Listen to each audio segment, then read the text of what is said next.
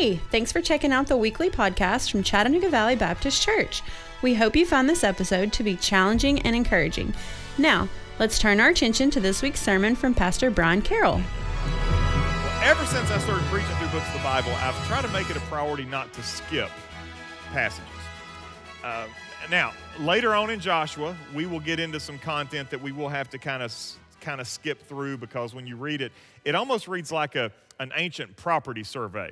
So imagine if you were talking to a surveyor who came to survey your property and they would get their equipment out and they would make a map and they would show you the plat that shows you where all the corners and all the boundaries and everything are. And you could look at that plat and, and you could sort of figure out your bearings. Well, imagine living in a world where they didn't give you a physical map, but they gave you a verbal description of what that property was like. And so there are parts of Joshua that lend itself to that verbal description of a piece of, of property. The problem is it's more than just an acre, it's an entire nation. And so there are some places that, that uh, uh don't necessarily lend themselves to the work of preaching.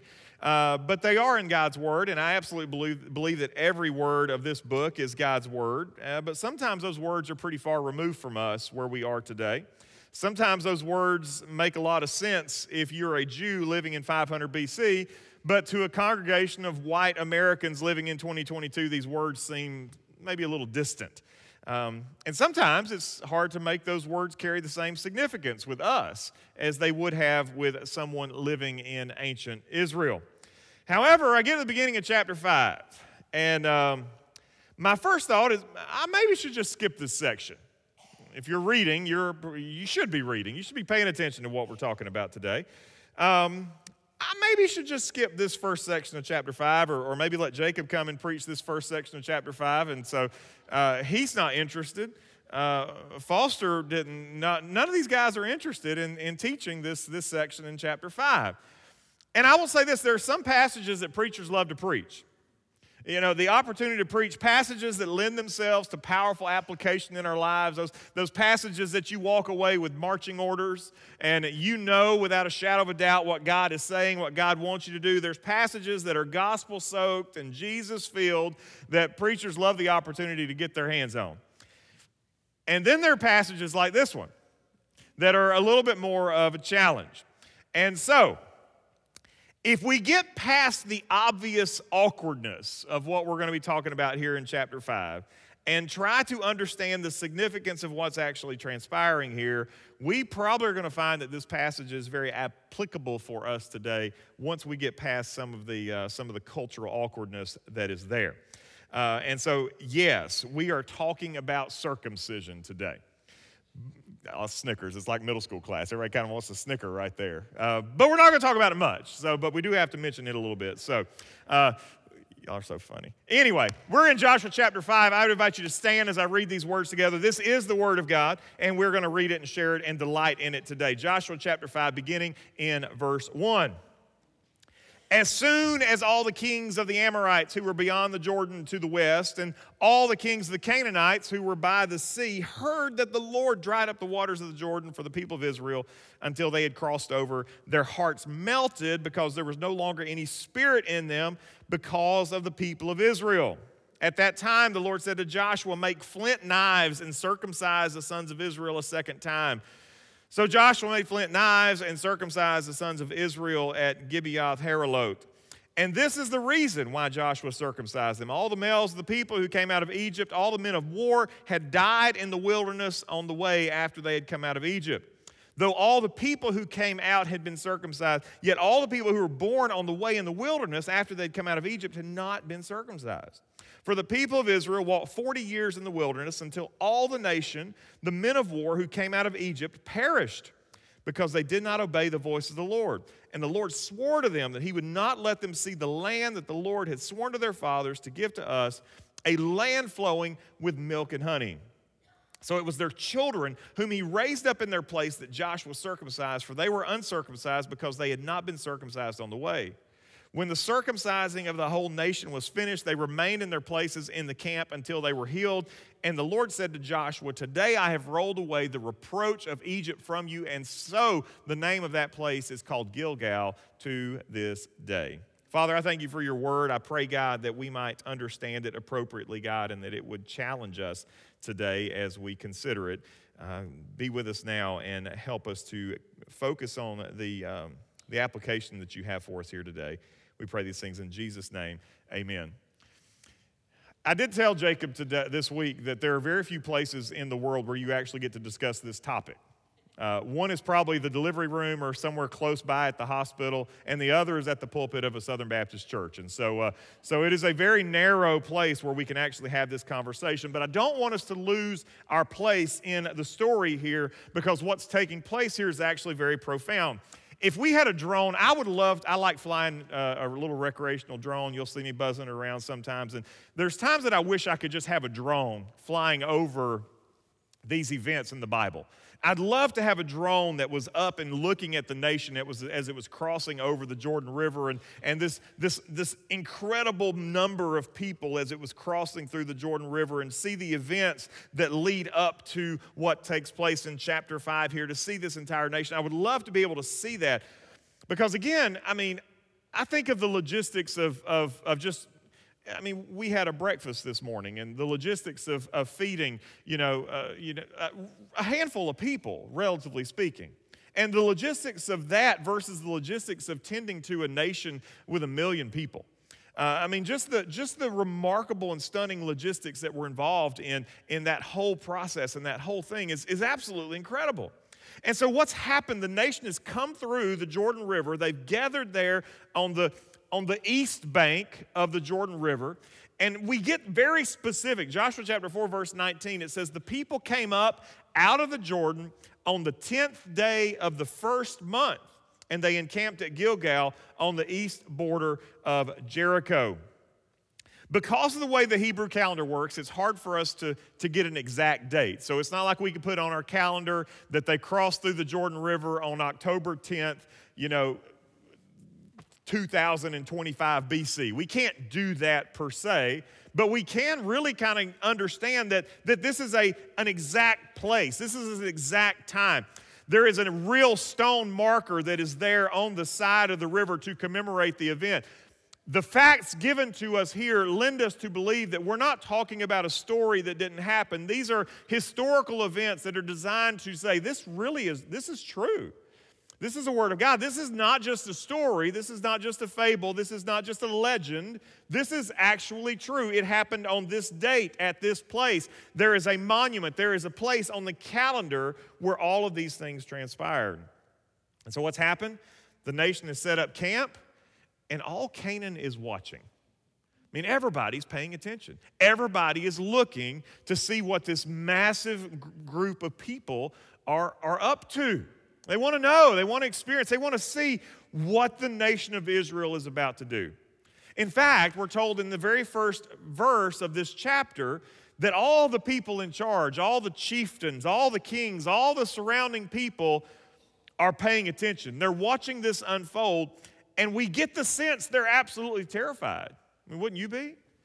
I mean, just imagine. I mean, we get a sense of this some with the immigration stuff that's going on. But imagine that that Canada sent, uh, we'll use Canada because it's apolitical. Imagine Canada sent a thousand Canadians to Walker County or a million Canadians to Walker County. You know, imagine, imagine the, the million Canadians parading through St. Elmo and, and taking over the valley here. Can you, I mean, we'd be like, what are them Canadians doing? You know, what are they up to? What is their plan? What are they, what are they thinking? And it might be terrifying. We might not know what they're up to. We're told here that these chieftains, these kings, these leaders, we're told that the Spirit left them. What does that mean? Well, that's like saying, I guess their get up and go got up and went, right? They are, they don't have any motivation. They don't have any desire to go pick a fight with these people because they have seen what their God has done. Well, that's important. Why? Because of what happens next. You see, Joshua is already involved in a very unconventional battle strategy. Jericho is there. They know Jericho is there. They know that, that they're about to have to go conquer Jericho. And I don't know if I was going to conquer a city, there's some things I would do and some things I wouldn't do. I can tell you what I wouldn't do if I were about to go conquer a city. I wouldn't subject every man in my army to a painful surgery before he's to go conquer the city. I wouldn't do that. That would not be on my radar screen. We might be lifting weights, we might be pumping iron, we might be working out, we might be at the range working on our shots. We're not going to the clinic and having a painful surgery. But Joshua's not operating in a conventional strategy. Joshua's working in God's strategy here. And so the fact that all the enemies are looking at this and saying, We're terrified. Isn't it neat how God takes care of his people? Because in that moment, when they are healing, when they are recovering, guess what? Man, they're vulnerable. A, a, foreign army, Jericho, could have sent its best forces out and could have taken care of the Israelites in one battle, right then and right there. And so, while it may seem as odd as a preparation for battle, when we understand this from a spiritual dynamic more than a military one, we understand what God is actually up to here. And what God is doing here, it really has to do with our identity. We need to remember our identity as God's people. We need to remember who we are. You see, God commanded Joshua to circumcise the Israelites, and all that was a reminder to the nation to whom they belonged. I, know it says that he circumcised them twice, and just understand that that's clunky Hebrew translation into English. Don't worry, gentlemen, that's not what it reads literally. Some of y'all are stressing. That's not what it means. It's, it's just a, a clunky translation from Hebrew into English. He's talking about back when it was first put into the sign of the covenant versus now. Uh, so, what's happened? There's been a long journey. There's been a lot of funerals that have happened in the wilderness. This was not the same group of people standing outside of Jericho who had been there at the Exodus. Those who remained, other than Joshua and Caleb, they were children during the Exodus. That's who got to survive, were those who were not adults during the Exodus. So, so this was not a group of people who could readily recall God's work in Egypt. They were children at the time. I mean, again, you think back to your childhood, there are certain aspects of your childhood that you remember.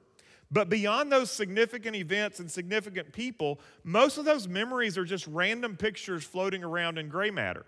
And, and our lives have variety. Imagine if you were a child in the wilderness and every single day was the same thing.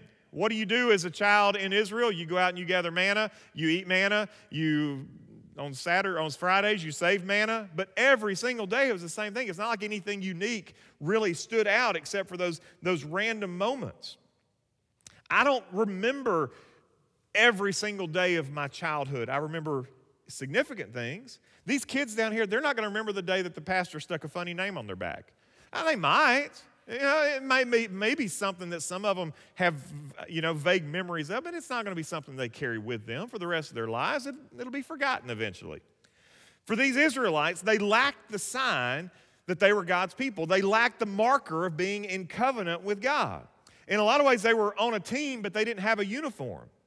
And this is something that God takes very seriously. I understand culturally we're distant from this, that there's, there's a lot of separation from us to what the text is saying here, but this is something that God took very seriously. In Exodus chapter 4, God was so angry with Moses over the very same issue that God was ready to strike Moses. He was ready to smite Moses in Exodus chapter 4. If Moses' wife had not stepped in to save the day, Moses would have been dropped dead in Exodus chapter 4. So God takes this issue particularly serious. Now, we today, we see this as a simple medical procedure that happens to our little boys before they leave the hospital. But for the nation of Israel, this was a sign of their covenant with God. And so, chapter 5 begins with a very significant pause, a, a, a freeze here. And it is designed to remind this people, this nation, who they are and whose they are. It's good to be reminded of this from time to time. It's important for us to remember who we are and whose we are. It's important for us to remember that if you are in Christ today, you are not a pauper or a peasant, but you are a prince or a princess of the Most High God. Remember that. That's who you are. If you are in Christ, you are divine royalty in God's kingdom. If, the, if you're in Christ today, you have royal blood pulsing through your veins, you have royal blood covering your stains. Maybe we don't hear this enough. We hear all the time we're sinful people, We're separated from birth. We're condemned to die in our trespasses and sins. And guess what? That's 100% true. There is nothing that's untrue about that. We are sinful people. We are sinful from birth. We are sinful in our actions, sinful in our thoughts. We are sinful in our motives. That is 100% true. But hear me today God saw fit to correct the flaw in our programming. God saw fit to change the, the, the, problem. God saw fit to overcome the challenges, and He did so through the person of the Lord Jesus Christ. So if you are a follower of Christ today, you are a child of the King. Who you are. You are part of the people of God, and you are a key part of God's kingdom. This is absolutely true. And this is something that our children need to be hearing from their parents today. Because what our children are hearing is very, very different. Our children are hearing all kinds of different messages, not who they are in Christ or who they could be in Christ. What they're hearing today is that they're the center of their own universe. That's, who are, that's what our kids are hearing today. Our kids are hearing things like they're highly evolved animals. And that's what they're hearing today. They, they're hearing that they're a, a happenstance collection of carbon molecules electrified in some primordial sludge. And we wonder why it's off the rails today. People think that they're, they're just the, the, the, the, the epitome of human evolution. Why should it not surprise us when people do stupid things? Because they think they're out of a primordial sludge somewhere. They look at apes swinging through the trees and lizards crawling through the jungle and they say, Oh, those are my ancestors. And God says, That's not your ancestors.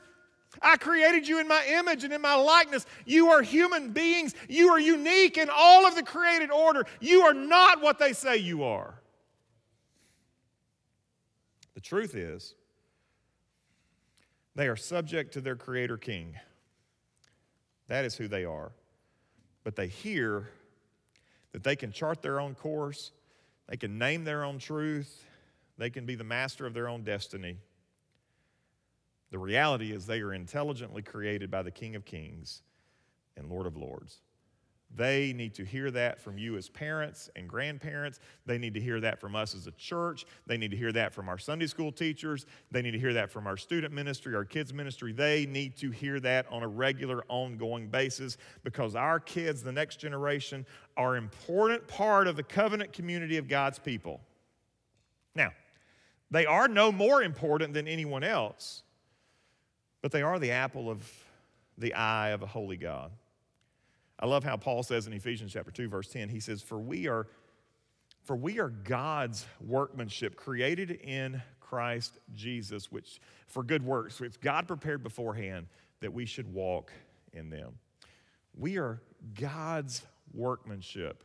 You look in the mirror and you see whatever the devil says about you or whatever the culture says about you, and the Bible looks at you and says, No, child, you are God's workmanship created in Christ Jesus. That's who you are today. And because of that, we have to become very much aware of the fact that we have a responsibility to the kingdom of God in this life. Understanding the reality of who we are, of what our identity means, only means that we have to have a greater grasp of our responsibility to the kingdom. I don't know what's happened over the last hundred years in our nation.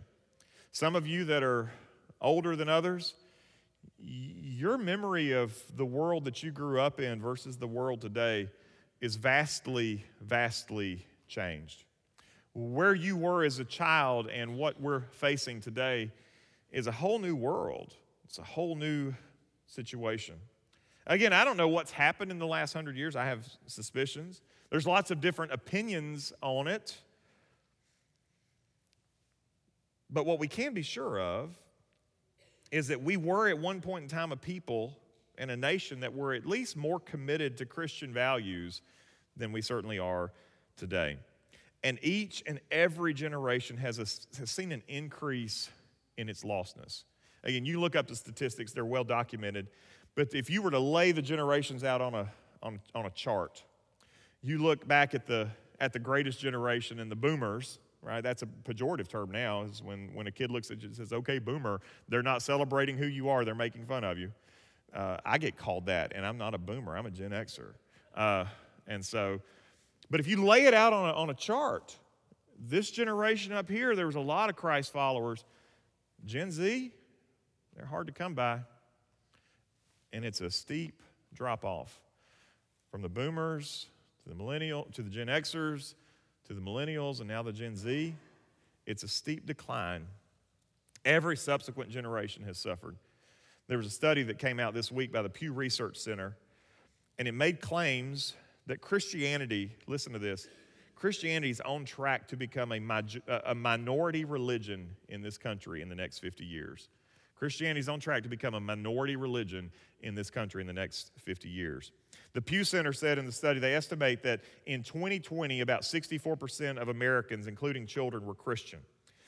They go on. People who are religiously unaffiliated, sometimes called religious nones, account for 30% of the U.S. population. Adherents of all other religions, including Jews, Muslims, Hindus, Buddhists, totaled about 6%. They go on, depending on whether religious switching continues at recent rates. That means people who claim to be Christian who say they're not anymore. If it continues at, the, at recent rates, the projections show that Christians of all ages will shrink from 64% to a little more than half and just above one third, 35% of all Americans by 2070. Over that same period, the religious nones, people who say they're unaffiliated, they will rise from the current 30% to somewhere between 34 and 52% of the U.S. population. What they're saying is that in the next 50 years, our country will have more people who don't believe in God than people who do. That's what they're saying. Now, I believe that first number, 64%, is pretty charitable. Uh, because what they're saying is that 64%, that's not counting just people who are born again, it's counting anybody that can remotely say anything Christian. So it's talking about Catholics and Protestants, it includes things like Jehovah's Witnesses and Mormons, anything that makes some sort of claim to historic Christianity. So I don't believe for a second that 64% of our country is going to heaven when they die. I don't even believe that 64% of Walker County is Christian because if we stopped right now and got in our cars and we drove and we started knocking on doors, we would find a lot more than 64% of the people are home. And if they're not home, they're at Walmart or at the grocery store taking care of all the other things that they do on Sunday morning. We would find way more than 64% because here's the thing if 64% of Walker County were Christians, there wouldn't be seats in this room. The, there wouldn't be seats in the balcony. Uh, the church next door wouldn't have seats. If 64% of Walker County were Christian, there wouldn't be an empty seat in a church to be found anywhere around here. That's the reality. But how many empty seats do we have today? According to the study, in the next 50 years, people with no religious affiliation or affections will make up more than half of our population. I believe that will probably much sooner based on the apathetic nature of today's nominal Christians. Today, there is a very real sense, and I hope, you, I hope you see this. There's a very real sense that we have lost an entire generation. We've lost it. I bet the Israelites felt this way. You imagine? Every funeral they had was a reminder that they were part of a lost generation. I mean, all those people who walked out of Egypt, looking at the people who were in the wilderness, knowing we're all going to die before we ever get to the promised land. We're all going to perish in this wilderness before anybody sets foot in the land of promise. I mean, what a, what a depressing feeling to know that that was the case. It had to be a painful place for the nation to be. Every step they took was another dusty reminder that they were not where God called them to be.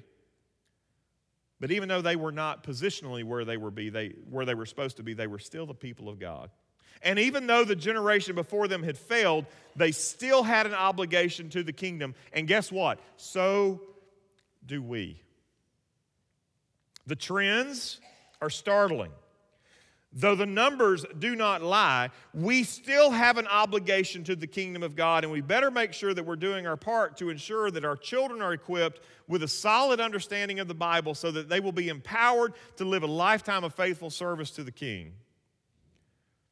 In order to do that, though, we have to pay attention to our current reality. We cannot carry on like everything is fine. Again, you hear a lot of conversation today with folks. The wheels are obviously coming off the situation. I mean, when the wheels are, are, are definitely falling off, you hear people say, oh, it's fine, everything's fine. It's like it's a way of saying, I, I just need to get through it, I just need to get through it. Everything's not fine, everything's not okay. It obviously isn't. Everything is not okay. We are losing ground. The statistics I shared earlier should shock us, but they should not terrify us. You've heard recent studies about how kids have, and, and their education has struggled because of the, the COVID 19 pandemic. I'm very interested to see research about how the church has been affected by the pandemic as well. I am convinced that the pandemic has only exacerbated the trends that were already in place. We all know too many people who have dropped the church completely in the last two years. It's not okay. Israel was not okay. Every single adult that crossed the Red Sea had died. They have wandered for 40 years with no clear direction. And they had finally arrived and gotten to the place to where it looked like things were going to start turning around, but they were not okay. We need to recognize everything is not okay. Something has gone wrong. If you don't believe me, Take some time this week to talk to a Christian teacher about some of the things that they're dealing with inside their schools. Just take some time. Have a conversation with that teacher about some of the challenges that they're facing in their schools with children who are confused, children who are struggling through things that they weren't struggling through a generation ago. Even in Walker County, don't think for a second that the prevailing winds of our depraved culture are blowing past us. Take some time to talk to a real estate agent. Find out who's moving into the house across the street from you. You'll probably find that it's somebody that doesn't either think like you or may even say vote like you. And it's increasingly more likely that if you go knock on their door and invite them to come to church, they perhaps have never been to church before either. And of course, the nature of statistics is that there's always exceptions. You say, Pastor, I met a new neighbor from, from California and they're Christians. I understand, there's exceptions. But statistics do a great thing for us. They give us a trend. And the trend says things aren't moving in the direction that we think they should. The trend seems to always be accurate. And the trends we're watching are very clear indicators that things are not okay. Israel was in a very difficult place. They lost a generation in the wilderness. But don't miss this in spite of the fact that they lost that generation in the wilderness, there was a remarkable potential for a bright future. Why? All God's promises were still intact. What Joshua do? There's a part of this passage that I just couldn't shake as I read it. It's a simple part of verse 7. And it says this What Joshua do? It was their children whom he raised up in their place underline, highlight. That's, a, that's an important passage. It was their children whom he raised up in their place. In other words, it's possible to stop the bleeding. Though Israel had lost a generation, Joshua was not satisfied and he set out to replace that lost generation. I'll tell you what, this carries the vibes of an Old Testament Great Commission. That, there's a work there's work to do. There's, there's people to replace. There's people to grow. There's people to train. There's people to make ready. There's work to be done. And in doing that we find that we too must work to satisfy our highest calling. Is it too late for my generation gen x? Is it too late for the generation of my parents the boomers? Is it too late for them? Well you know further we get away from childhood statistically, the less likely it is for someone to follow Christ. That's just the reality. I will say God has given me the privilege of baptizing 70 year olds and 80 year olds in my ministry. But I'll, over the course of time, I can tell you I've baptized a whole lot more 10 year old kids than I've baptized 70 year old men. Just statistically, the further we get away from, from childhood, the less likely it is for us to follow Christ. And there's all kinds of reasons for that. And so, while it may not be too late, we know that it's going to take a mighty God sent awakening to see millennials and Gen Xers and boomers turn wholesale to Jesus. It's going to take a commitment from the church to share the gospel. It's going to take a commitment to consistency in our Christian witness. But listen to me, and I know this to be true it is not too late for our children. But in order to raise that generation, To replace the spiritual void that's been left in the last half century, we do need moms and dads to recognize their highest calling. Don't count on the school to do it. Don't count on the church to do it. We're going to work hard to do our part. We've got a great team in place at our church to do our part. We're actively working to make sure that we have the very best things we need to help reach the next generation. But if I can be really honest with you today, you have to be honest when you're talking about a passage about circumcision. If you want your church to reach kids and teenagers for Christ, you have to do your part to help the church be a place where that can happen. It's not just the church's place, it's all of our place to make that happen. Parents, this is your responsibility. Again, I don't want to hurt feelings. Your children can't get to church on their own on Wednesday night. They cannot. Your children cannot get to Sunday school on their own. They cannot.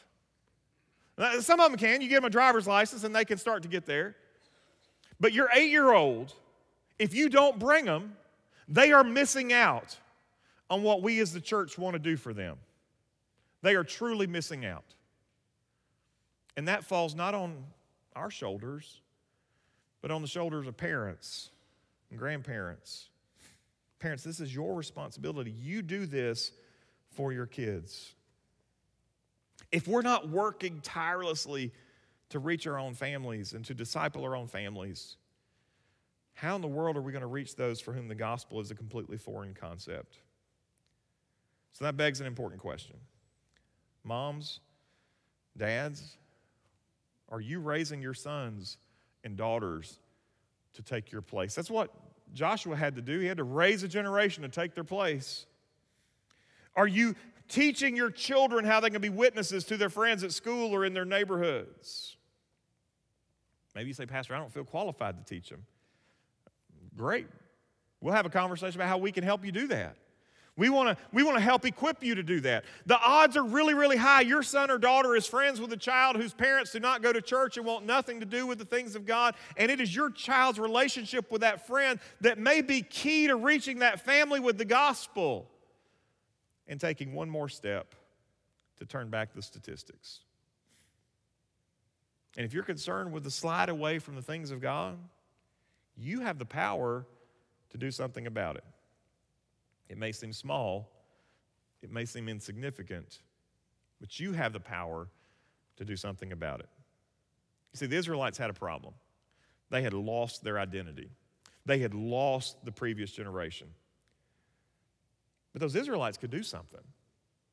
It was awkward, it was painful, but they could do something about it.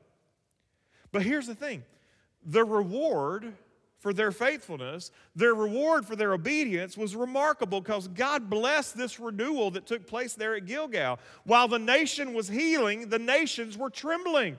And God said, Today I have rolled away the reproach of Egypt from you. God reminded the people that day, in their pain and in their suffering, that their cruel bondage, their years of wandering was over. They were home. But coming home means that it was just time to get to work. And all that began with the work of preparing the next generation to be obedient to God. Ultimately, this is our highest calling, and it is one we must be resolved to answer. You get to the end of this ordeal, and we struggle with it. We, we wonder why did this make it into the Bible? Why is this important for us? But what we understand here is that God isn't finished. They get to the end of this ordeal and they recognize that there is a whole host of promises that God is about to satisfy and keep. God has signed a contract and He is about to fulfill His side of the deal. As soon as they get through this, they're about to see Jericho fall. They're about to see Canaan come under their authority. What God is about to do through these people is stunning. We may be in a season of struggle as the church today.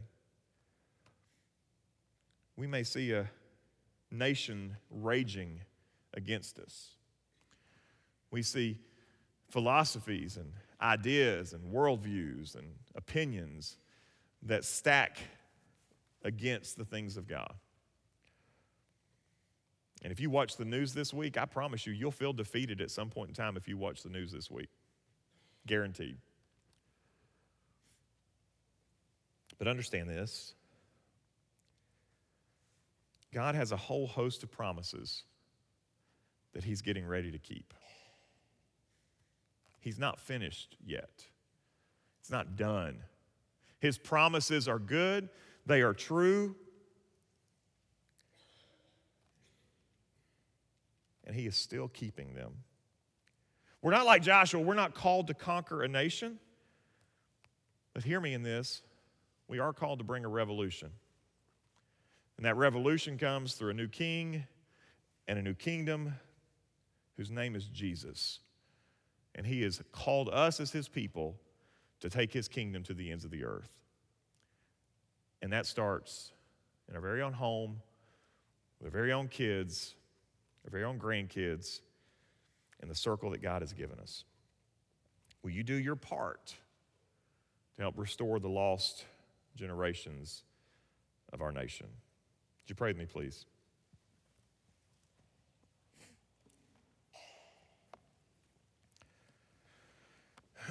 Father, I'm thankful for your word. I'm thankful, God, for difficult passages that, even in their difficulty, challenges.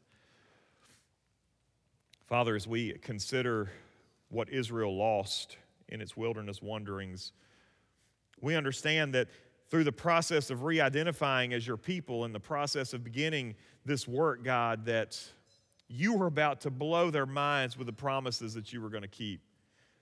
All the things that you said you would do, you did. And nobody could deny it. God, we live in a day to day where it feels like that the forces of evil are gaining ground, where the things opposed to God are, are taking hold. But God, we also recognize that, that there are promises that are unfulfilled.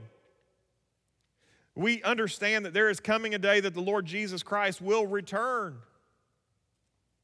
That has not been forgotten. And so, God, our prayer today is that we might work while we wait, and that we would work to push back the darkness that is so abundant, and that we would use the gospel to reach people, and that we still might see lives transformed and people changed. I pray, God, that, that even in our community that, that we understand is more Christian than most that we would not forget that lostness is pervasive, that our schools are places where, where we need Christian students and Christian teachers to be able to shine the light of Christ into dark hallways and corridors. That the truth of Christ would reign supreme that lives will be transformed. We look around and we see addiction. We see methamphetamines destroying lives.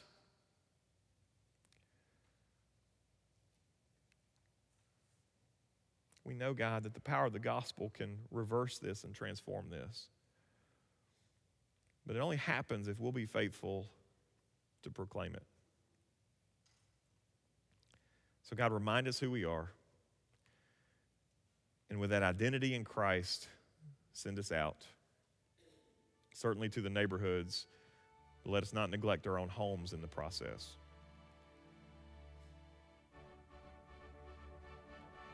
God, we love you and are grateful for your work and your faithfulness and for keeping your promises.